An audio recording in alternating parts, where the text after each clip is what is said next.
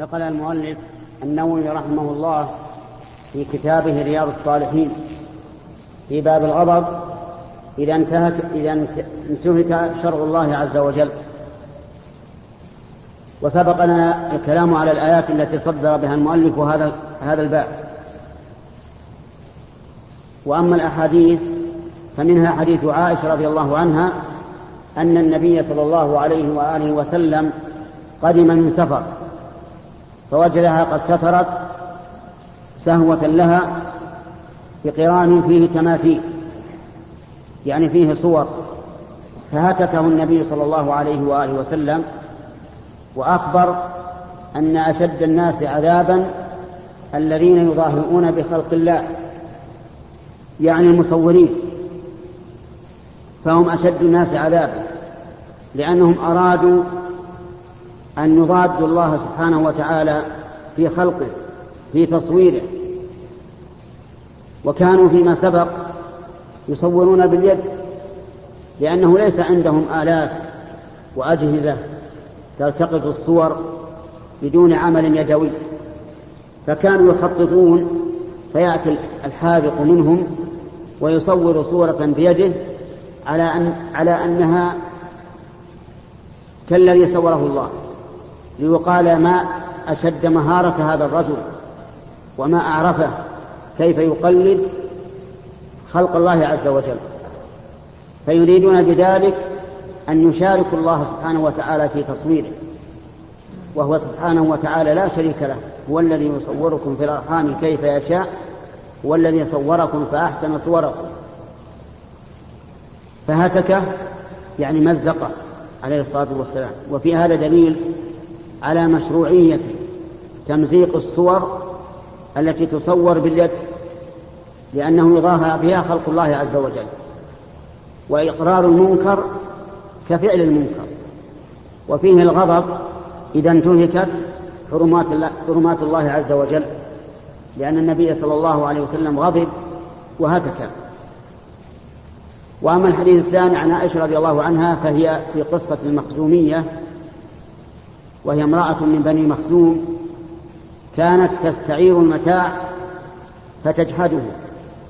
يعني تأتي للناس تقول أعرني قدرا أعرني إناء أعرني كذا أعرني كذا فإذا أعروها جحدت. وقالت لم آخذ منكم شيئا. فأمر النبي صلى الله عليه وسلم أن تقطع يدها. لأن هذا نوع من السرقة وكانت امرأة من بني مخزوم من قبائل من قبيلة من قبائل العرب ذات الأهمية والشأن. فأهم قريشا شأنها. وقالوا كيف تقطع يد المخزومية؟ ثم طلبوا شفيعا إلى رسول الله صلى الله عليه وآله وسلم فقالوا أسامة بن زيد حب رسول الله صلى الله عليه وسلم. حبه يعني محبوبه. يعني أنه يحبه. وأسامة هو ابن زيد بن حارثة وزيد بن حارثة كان عبدا وهبته خديجة للنبي صلى الله عليه وآله وسلم فأعتقه. وأسامة ابن وكان النبي صلى الله عليه وسلم يحبهما. وقالوا ليس إلا أسامة بن زيد. فتقدم أسامة بن زيد رضي الله عنه إلى النبي صلى الله عليه وسلم ليشفع فأنكر عليه وقال أتشفع في حد من حدود الله؟ ثم قام فاختطب اختطب فخطب الناس وقال لهم عليه الصلاة والسلام إنما أهلك من كان قبلكم أنهم كانوا إذا سرق فيهم الشريف تركوه وإذا سرق فيهم الضعيف أقاموا عليه الحد. ويم الله يعني أقسم بالله لو أن فاطمة بنت محمد سرقت لقطعت يدها. والشاهد من هذا أن الرسول عليه الصلاة والسلام غضب لشفاعة أسامة بن زيد في حد من حدود الله. فالغضب لله عز وجل محمود. وأما الغضب للانتقام وحظ النفس فإنه مذموم وقد نهى عنه النبي صلى الله عليه وآله وسلم حين طلب أحد الصحابة أن يوصيه فقال لا تغضب. قال أوصني قال لا تغضب. قال أوصني لا قال لا تغضب. فالفرق بين الغضبين ظاهر. الغضب لله ولشرائع الله محمود. هو من هدي الرسول صلى الله عليه وسلم ودليل على غيرة الإنسان وعلى محبته لإقامة شريعة الله.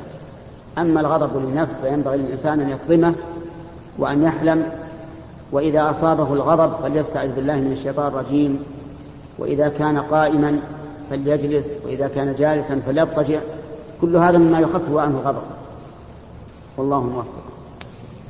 الحمد لله رب العالمين والصلاة والسلام على نبينا محمد وعلى آله وصحبه أجمعين. نقل المؤلف رحمه الله تعالى في سياق الأحاديث في باب الغضب إذا انتهكت حرمات الشرع والانتصار لدين الله تعالى. عن أنس رضي الله عنه أن النبي صلى الله عليه وسلم رأى نخامة في القبلة فشق ذلك عليه حتى رؤي في وجهه فقام فحكه بيده فقال إن أحدكم إذا قام في صلاته فإنه يناجي ربه وإن ربه بينه وبين القبلة فلا يبزقن أحدكم قبل القبلة ولكن عن يساره أو تحت قدمه. ثم أخذ طرف ردائه فبصق فيه ثم رد بعضه على بعض فقال أو يفعل هكذا. متفق عليه. بسم الله الرحمن الرحيم. هذا الحديث الذي ذكره النووي رحمه الله في رياض الصالحين في باب الغضب إذا انتهك شرع الله عز وجل. أن الرسول صلى الله عليه وسلم رأى نخامة في القبلة أي في قبلة المسجد فغضب عليه الصلاة والسلام وحكها بيده وقال إن أحدكم يناجي ربه يعني إذا كان يصلي فإنه يناجي الله. يعني يخاطبه والله عز وجل يرد عليه. فقد ثبت في الصحيح أن العبد إذا قال الحمد لله رب العالمين أجابه الله فقال حمدني عبدي. وإذا قال الرحمن الرحيم قال أثنى علي عبدي. وإذا قال مالك يوم الدين قال مجدني عبدي. وإذا قال إياك نعبد وإياك نستعين. قال هذا بيني وبين عبدي نصفين. فإذا قال إيا اهدنا الصراط المستقيم قال هذا لعبدي ولعبدي ما سأل. فأنت تناجي الله عز وجل بكلامه وتدعوه سبحانه وتعالى وتسبحه وتمجده وتعظمه. فهو سبحانه وتعالى أمامك بينك وبين القبلة وإن كان الله سبحانه وتعالى في السماء فوق عرشه فإنه أمامك لأنه محيط بكل شيء وليس كمثله شيء وهو السميع البصير. ثم إن النبي صلى الله عليه وسلم لما ذكر منع التنخم أمام القبلة يعني في قبلة الإنسان ذكر الشيء المباح لأن هذا هو الهدي وهذا هو الحكمة أنك إذا ذكرت للناس ما هو ما هو ممنوع أن تذكر لهم ما هو جائز حتى لا تسد الأبواب عليهم.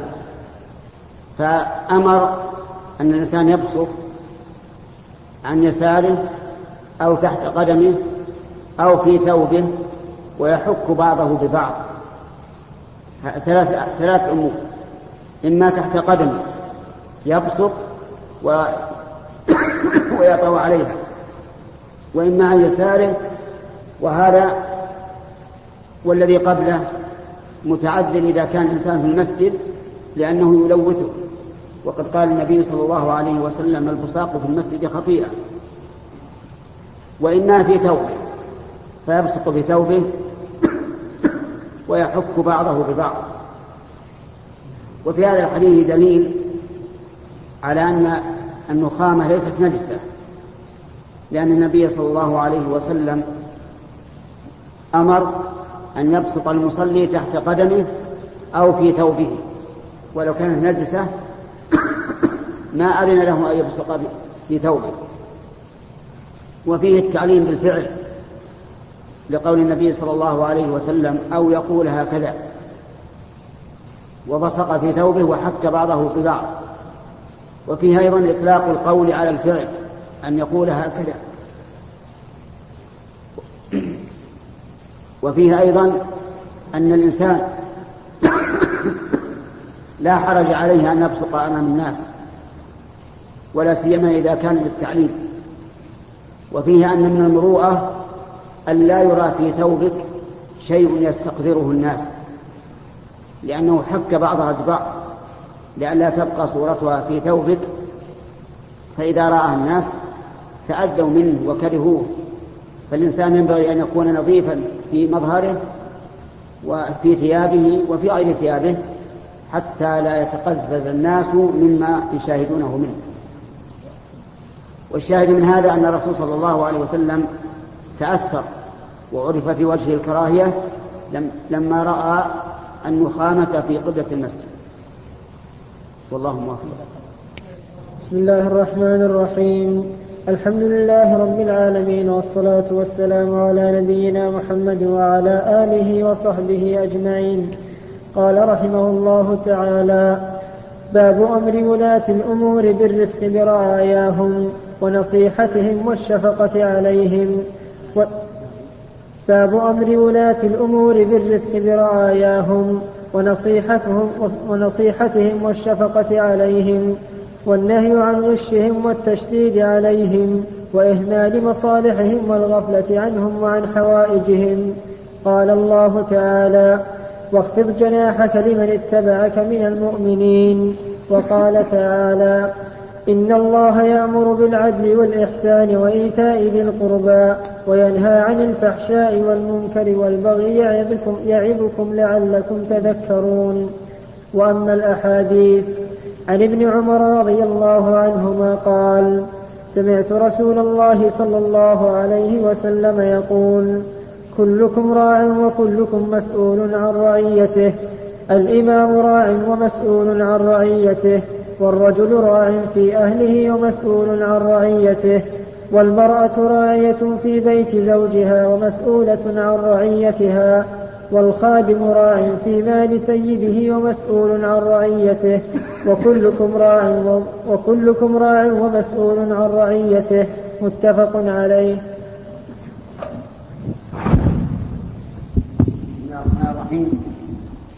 هذا الباب الذي عقده المؤلف رحمه الله النووي في رياض الصالحين. باب عظيم مهم. يخاطب به ولاة الأمور وتخاطب به الرعية.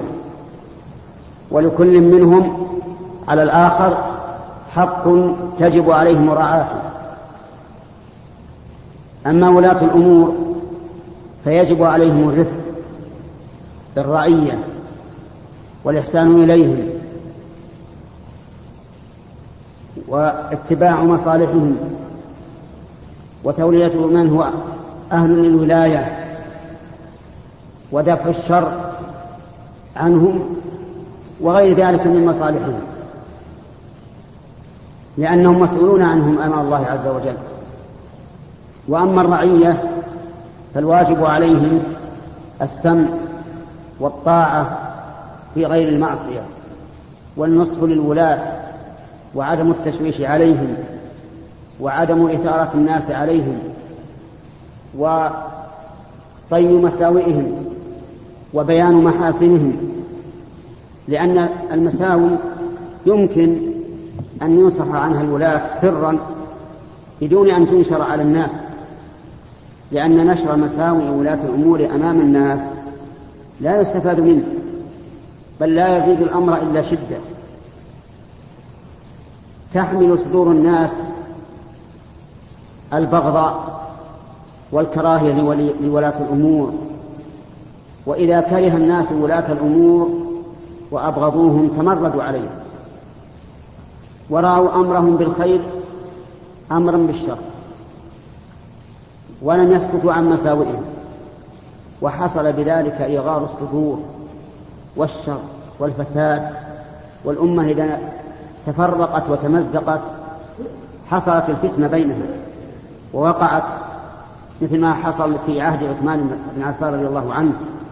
حين بدأ الناس يتكلمون فيه فأوغروا الصدور وحشدوا الناس ضده وحصل ما حصل من الفتن والشرور إلى يومنا هذا.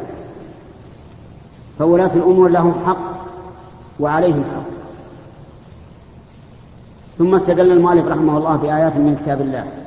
فقال وقول الله تعالى واخفض جناحك لمن اتبعك من المؤمنين. يعني لا تتعلى عليهم ولا ترتفع في الجو بل اخفض الجناح.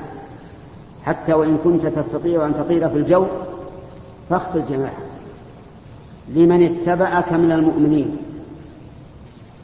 وأما من خالفك وعصاك فأقم عليه العقوبة اللائقة به. لأن الله تعالى لم يقل اخفض جناحك لكل أحد بل قال لمن اتبعك من المؤمنين. وأما المتمردون والعصاة فقد قال الله تعالى إنما جزاء الذين يحاربون الله ورسوله ويسعون في الأرض فسادا أن يقتلوا أو يصلبوا أو تقطع أيديهم وأرجلهم من خلاف. أو ينفوا من الأرض ذلك لهم خزي في الدنيا ولهم في الآخرة عذاب عظيم. إلا الذين تابوا من قبل أن تقدروا عليهم فاعلموا أن الله غفور رحيم. وقول الله تعالى إن الله يأمر بالعدل والإحسان وإيتاء ذي القربى وينهى عن الفحشاء والمنكر والبغي يعظكم لعلكم تذكرون. إن الله يأمر بهذه الأمور الثلاث بالعدل وهو واجب. يجب على الإنسان أن يقيم العدل في نفسه وفي أهله وفي من استرعاه الله عليه. في أهله في نفسه بأن لا يثقل عليها في غير ما أمر الله وأن يراعيها. حتى في أمر الخير لا يثقل على نفسه. ولهذا لما قال عبد الله بن عمرو بن العاص رضي الله عنهما أصوم ولا أفطر وأصلي ولا أنام. دعاه النبي عليه الصلاة والسلام ونهاه عن ذلك وقال إن لنفسك عليك حقا ولربك عليك حقا ولأهلك عليك حقا فأعط كل ذي حق حقه يأمر بالعدل كذلك في أهل الإنسان في أهلك. اعدل في أهلك من كان له زوجتان وجب عليه العدل بينهما. ومن كان له امرأتان فمال إلى إحداهما جاء يوم القيامة وشقه يجب عليك العدل بين الأولاد. إذا أعطيت أحدهم ريالا فأعط الآخر مثله. إذا أعطيت الولد ريالين فأعط البنت ريالا. وإذا أعطيت الولد ريالا أعط البنت نصف ريال. حتى أن السلف يعدلون بين الأولاد في القبل. يعني إذا حب الولد الصغير وأخوه عنده حب الولد الثاني. لئلا يجحف معهم في التقبيل. وكذلك أيضا في الكلام. يجب أن تعدل بينهم. فلا تتكلم مع أحدهم بكلام خشن ومع الآخر بكلام لين. وكذلك يجب العدل في من ولاك الله عليه. لا تحاب قريبك لأنه قريبك ولا الغني لأنه غني ولا الفقير لأنه فقير ولا الصديق لأنه صديق. لا تحاب أحدا الناس سواء. حتى إن العلماء رحمهم الله قالوا يجب العدل بين الخصمين إذا دخل على القاضي في لفظه ولحظه وكلامه ومجلسه ودخولهما عليه. لا تنظر لهذا نظرة غضب ولهذا نظرة رضا. لا تلين الكلام لهذا والثاني لا. لا تقل لأحدهم كيف أنت كيف أهلك كيف أولادك. والثاني لا تقول له مثله. اعدل بينهم حتى في هذا.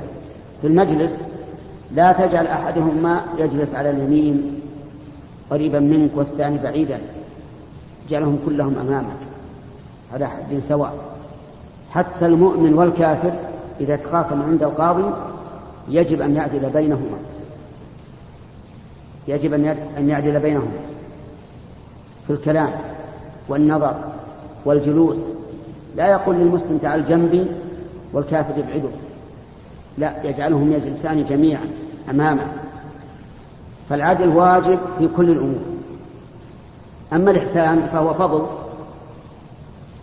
الإحسان فضل زائد على العدل ومع ذلك أمر الله به. لكن أمره بالعدل واجب وأمره بالإحسان سنة وتطوع. وإيتاء ذي القربى يعني إعطاء ذي القربى أي القريب حقه.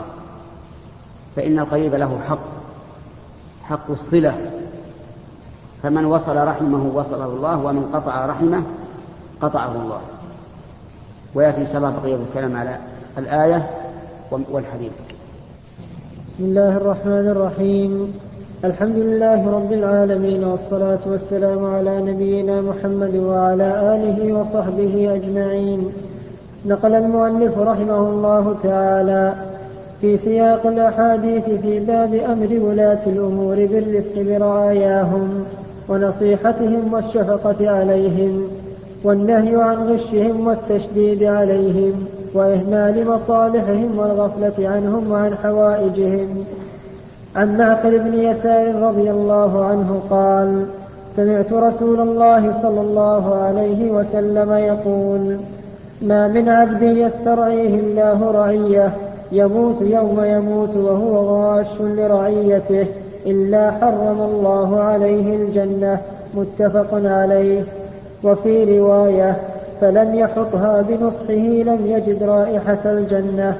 وفي رواية لمسلم ما من أمير يلي أمور المسلمين ثم لا يجهد لهم وينصح لهم إلا لم يدخل معهم الجنة.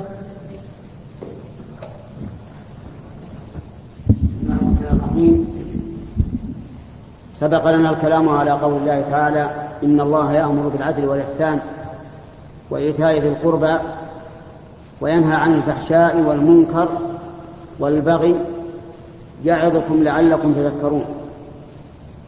ينهى عن الفحشاء هو كل ما يستفحش من الذنوب كعقوق الوالدين وقطيعة الأرحام والزنا ونكاح المحارم وغير ذلك مما يستفحش شرعا وعرفا. والمنكر ما ينكر وهو دون الفحشاء كعامة المعاصي. والبغي التجاوز الحد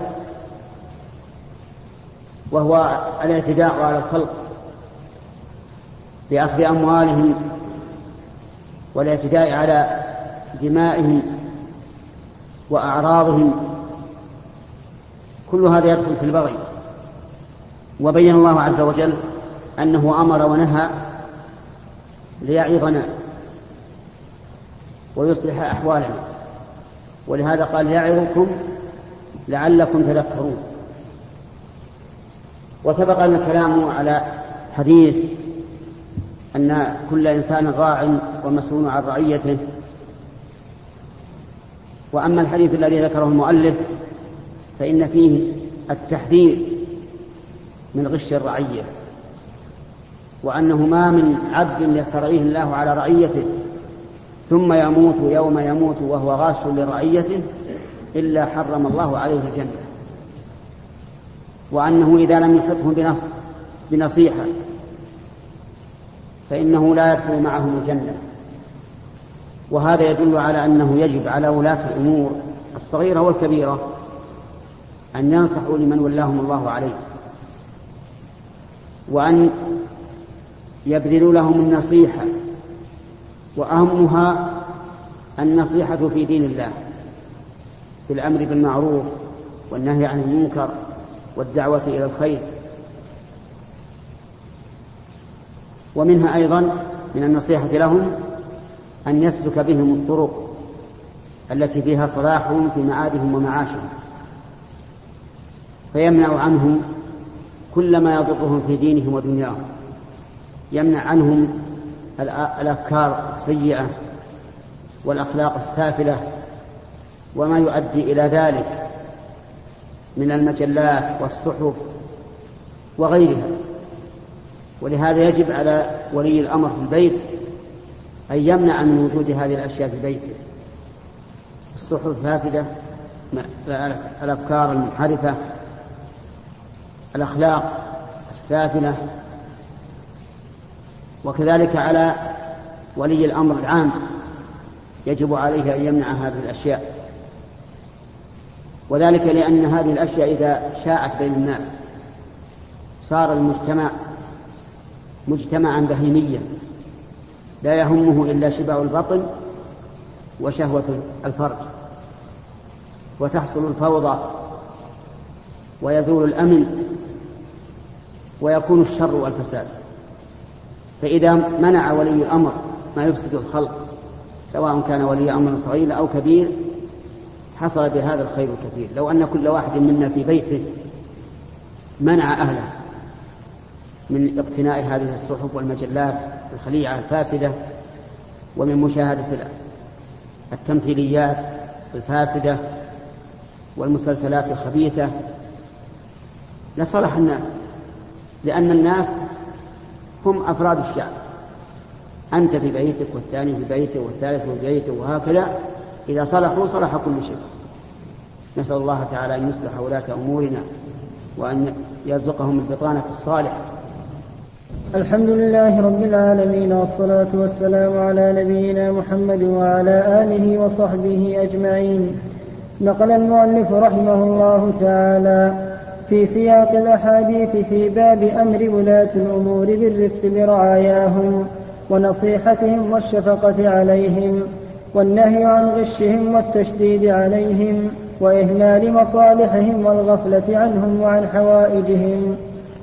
عن عائشة رضي الله عنها قالت سمعت رسول الله صلى الله عليه وسلم يقول في بيتي هذا اللهم من ولي من أمر أمتي شيئا فشق عليهم فاشقق عليه ومن ولي من أمر أمتي شيئا فرفق بهم فارفق به رواه مسلم.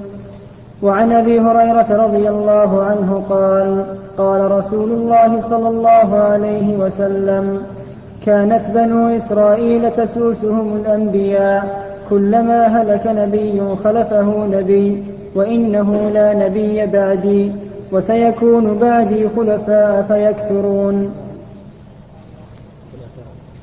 وسيكون بعدي خلفاء فيكثرون. قالوا يا رسول الله فما تأمرنا؟ قال أوفوا ببيعة الأول فالأول.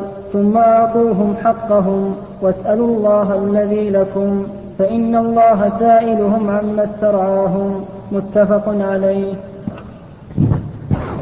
بسم الله الرحمن الرحيم. قال المؤلف الحافظ النووي في رياض الصالحين في باب أمر ولاة الأمور بالرفق واللين ورعاية المصالح من من سرعهم الله عليه. قال في سياق الأحاديث ما نقله عن عائشة رضي الله عنها. قال سمعت النبي صلى الله عليه وآله وسلم في بيتي هذا يقول اللهم من ولي من أمر أمتي شيئا فرفق بهم فارفق به ومن ولي من أمر أمتي شيئا فشق عليهم فاشقق عليه وهذا دعاء من النبي صلى الله عليه وآله وسلم على من تولى أمور المسلمين. الخاص والعام. حتى الإنسان يتولى أمر بيته وحتى مدير المدرسة يتولى أمر المدرسة وحتى المدرس يتولى أمر الفصل وحتى الإمام يتولى أمر المسجد. ولهذا قال من ولي من أمر أمتي شيئا وشيئا نكرة في سياق الشرط وقد ذكر علماء الأصول أن النكرة في سياق الشرط تفيد العموم. أي شيء يكون فرفق بهم فارفق به. ولكن ما معنى الرفق؟ قد يظن بعض الناس أن معنى الرفق أن تأتي للناس على ما يشتهون ويريدون. وليس الأمر كذلك بل الرفق أن تسير بالناس حسب أمر الله ورسوله ولكن تسلك أقرب الطرق وأرفق الطرق بالناس. ولا تشق عليهم في شيء ليس عليه أمر الله ورسوله. فإن شققت عليهم في شيء ليس عليه أمر الله ورسوله فإنك تدخل في الطرف الثاني من الحديث. أنه لأن الله يشق عليك والعياذ بالله. يشق عليه إما بآفات في بدنه أو في قلبه أو في صدره أو في أهله أو في غير ذلك لأن الحديث مطلق. تشقق عليه بأي شيء يكون. وربما لا يظهر للناس المشقة. قد يكون في قلبه نار تلظى والناس لا يعلمون. لكن نحن نعلم أنه إذا شق على الأمة بما لم ينزل به, بما لم ينزل به الله سلطانا فإنه مستحق لهذه الدعوة من رسول الله صلى الله عليه وآله وسلم. أما الحديث الثاني فإن النبي عليه الصلاة والسلام أخبر بأن بني إسرائيل تسوسهم الأنبياء أي تبعث بهم الأنبياء فيصلحون من أحوالهم وإنه لا نبي بعد فإن النبي صلى الله عليه وآله وسلم خاتم النبيين بالنص والإجماع. كما قال تعالى ما كان محمد أبا أحد من رجالكم ولكن رسول الله وخاتم النبيين. ولهذا من ادعى النبوة بعده فهو كافر مرتد يجب قتله. ومن صدق من ادعى النبوة بعده فهو كاذب مرتد يجب قتله إلا أن يتوب. فهذا فالنبي عليه الصلاة والسلام هو خاتم الأنبياء ولكن جعل الله له خلفاء خلفاء في العلم وخلفاء في السلطة. والمراد بالحديث المراد بالخلفاء في هذا الحديث خلفاء السلطة ولهذا قال سيكون خلفاء ويكثرون قالوا يا رسول الله يعني من نفي ببيعته؟ قال الأول فالأول فإذا بايعوا خليفة وجب عليهم أن يبقوا على بيعته وأن ينبذوا من أراد الخلافة وهو حي وأن يعينوا الخليفة الأول على من من أراد الخلافة في حياة في حياة الأول. لأن كل من نازع السلطان في سلطانه فإنه يجب أن يقاتل حتى تكون الأمة واحدة. فإن الناس لو تركوا فوضى وصار كل من لا يريد هذا السلطان يذهب ويتخذ له حزبا يقاتل به السلطان فسدت الأمور. و و وفي آخر الحديث أن النبي صلى الله عليه وآله وسلم حمل هؤلاء الخلفاء مع الخلفاء ما عليه.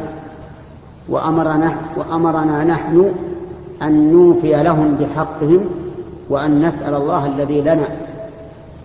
لا نقول هؤلاء ظلموا هؤلاء جاروا هؤلاء لم يقوموا بالعدل ثم ننابذهم ولا نطيعهم فيما أمر الله به. لا هذا لا يجوز. يجب أن نوفي لهم بالحق وأن نسأل الله الحق الذي لنا. كالإنسان الذي له قريب. إذا قطعك فصل واسأل الله الذي لك. أما أن تقول لا أصل إلا من وصلني أو لا أطيع من السلطان إلا من لا يظلم ولا يستأثر بالمال ولا غيره فهذا خطأ. أن تقوم بما يجب عليك واسأل الله الذي واسأل الله الذي لك. وفي قول النبي صلى الله عليه وآله وسلم تسوسهم الأنبياء دليل على أن الدين الإسلامي بل على أن دين الله وهو دين الإسلام في, في كل مكان وفي كل زمان هو السياسة. هو السياسة الحقيقية النافعة. لا وليست السياسة التي يفرضها أعداء الإسلام من الكفار. السياسة حقيقة ما جاء في شرع الله. ولهذا نقول إن الإسلام شريعة وسياسة. ومن فرق بين السياسة والشريعة فقد ضل. ففي الإسلام سياسة الخلق مع الله وبيان العبادات. سياسة الإنسان مع أهله مع جيرانه مع أقاربه مع أصحابه مع تلاميذه مع معلميه مع كل أحد. كل له سياسة تخصه.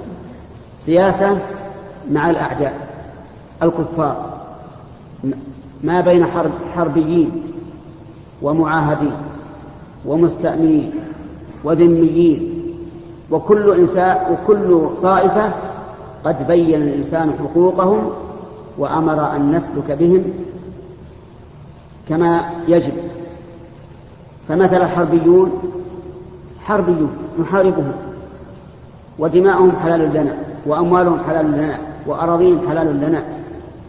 والمستأمنون يجب أن نؤمنهم. وإن أحد من المشركين استجارك فأجره حتى يسمع كلام الله ثم أبلغه مأمنة. والمعاهدون يجب أن نوفي لهم بعهدهم. ثم إما أن, أن نطمئن إليهم أو نخاف منهم أو ينقض العهد. ثلاث حالات كلها مبينة في القرآن. إن اطمأن إن اطمأننا إليهم وجب أن نفي لهم بعهد.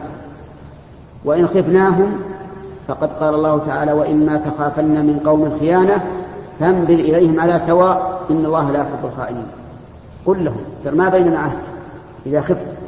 ولا تنقض العهد بدون أن تخبرهم. والثالث الذين نقضوا العهد. قاتلوا الذين لا فقاتلوا أئمة الكفر إنهم لا إيمان لهم لعلهم ينتهون. إذا نقضوا العهد فلا إيمان لهم ولا عهد لهم.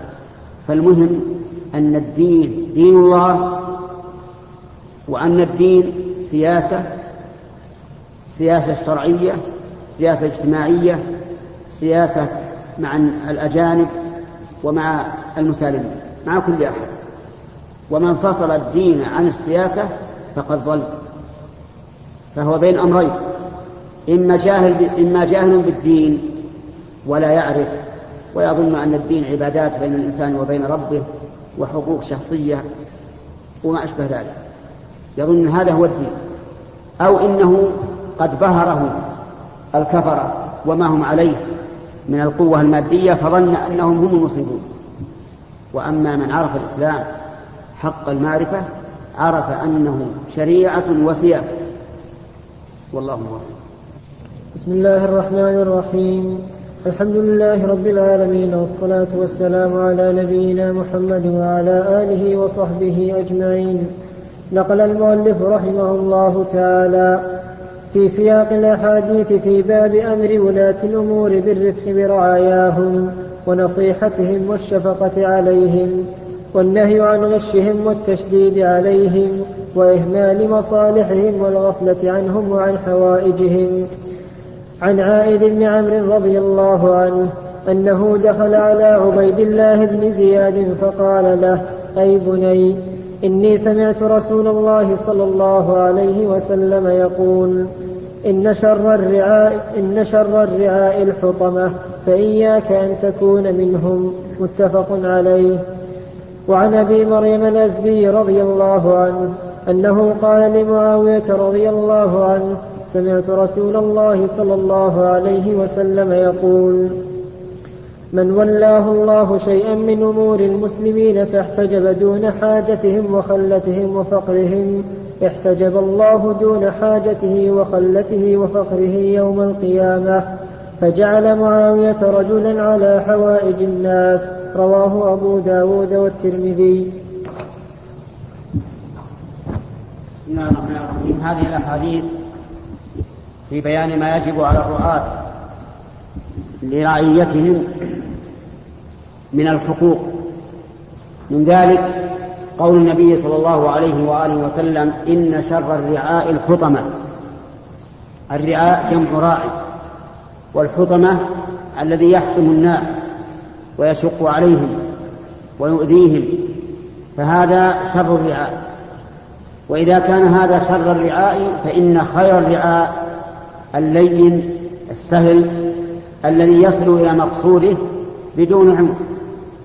فيستفاد من هذا الحديث فائدتان. الفائدة الأولى أنه لا يجوز للإنسان الذي ولاه الله تعالى على أمر من أمور المسلمين أن يكون عن عنيفا عليهم بل يكون رفيقا بهم الثاني أو الفائدة الثانية وجوب الرفق بمن ولاه الله عليهم بحيث يرفق بهم في قضاء حوائجهم وغير ذلك مع كونه يستعمل الحزم والقوة والنشاط.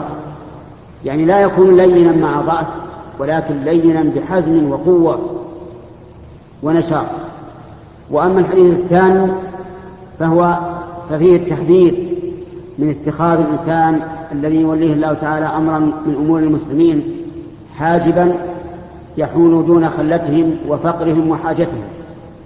وأن من فعل ذلك فإن الله سبحانه وتعالى يحول بينه وبين حاجته وخلته وفقره لما حدث معاوية رضي الله عنه في هذا الحديث اتخذ رجلا بحوائج الناس يستقبل الناس وينظر ما حوائجهم ثم يرفعها إلى معاوية رضي الله عنه بعد أن كان أميرا للمؤمنين. وهكذا أيضا من له نوع من الولاية وحاجة الناس إليه فإنه لا ينبغي أن يحتجب دون حوائجهم ولكن له أن يرتب أموره بحيث يجعل لهؤلاء وقتا ولهؤلاء وقتا ولهؤلاء وقت لهؤلاء وقتا حتى لا تنفرط عليه الأمور. والله موفق. الحمد لله رب العالمين والصلاة والسلام على نبينا محمد وعلى آله وصحبه أجمعين. قال رحمه الله تعالى باب الوالي العادل. قال الله تعالى إن الله إن الله يأمر بالعدل والإحسان وإيتاء ذي القربى وينهى عن الفحشاء والمنكر والبغي يعظكم لعلكم تذكرون. وقال تعالى وأقسطوا إن الله يحب المقسطين. وأما الأحاديث عن أبي هريرة رضي الله عنه عن النبي صلى الله عليه وسلم قال سبعة يظلهم الله في ظله يوم لا ظل إلا ظله إمام عادل وشاب نشأ في عبادة الله تعالى ورجل قلبه معلق في المساجد ورجلان تحابا في الله اجتمعا عليه وتفرقا عليه ورجل دعته امرأة ذات منصب وجمال فقال إني أخاف الله ورجل تصدق بصدقة فأخفاها. حتى لا تعلم شماله ما تنفق يمينه. ورجل ذكر الله خاليا ففاضت عيناه. متفق عليه.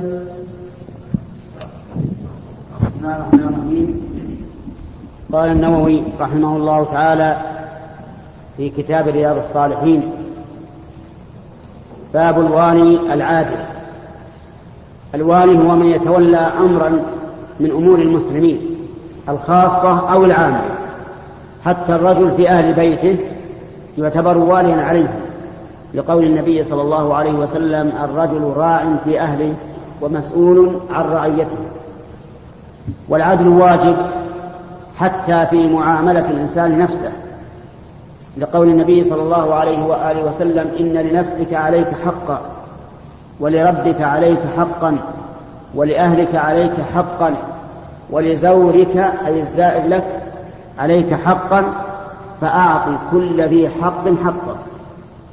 فالعدل واجب في كل شيء لكنه في ولاة الأمور أوكد وأولى وأعظم لأن خلاف العدل إذا وقع من ولاة الأمور حصلت الفوضى والكراهة لولي الأمر حيث لم يعدل ولكن موقفنا نحو الإمام أو نحو الوالي الذي ليس بعادل أن نصبر. نصبر على ظلمه وعلى جوره وعلى استئثاره حتى إن رسول الله صلى الله عليه وآله وسلم أوصى الأنصار, أوصى الأنصار رضي الله عنهم. وقال لهم إنكم ستلقون بعدي أثره يعني استئثارا عليكم. فاصبروا حتى تلقوني على الحوض. وذلك لأن منازعة ولي الأمر يحصل بها الشر والفساد الذي هو أعظم من جوره وظلمه. ومعلوم أن العقل والشرع ينهى عن ارتكاب أشد الضررين ويأمر بارتكاب أخف الضررين. ثم ساق المؤلف رحمه الله آيات وأحاديث. منها قوله تعالى إن الله يأمر بالعدل والإحسان. اقلب الشريط. العدل واجب والإحسان فضل وزيادة فهو سنة.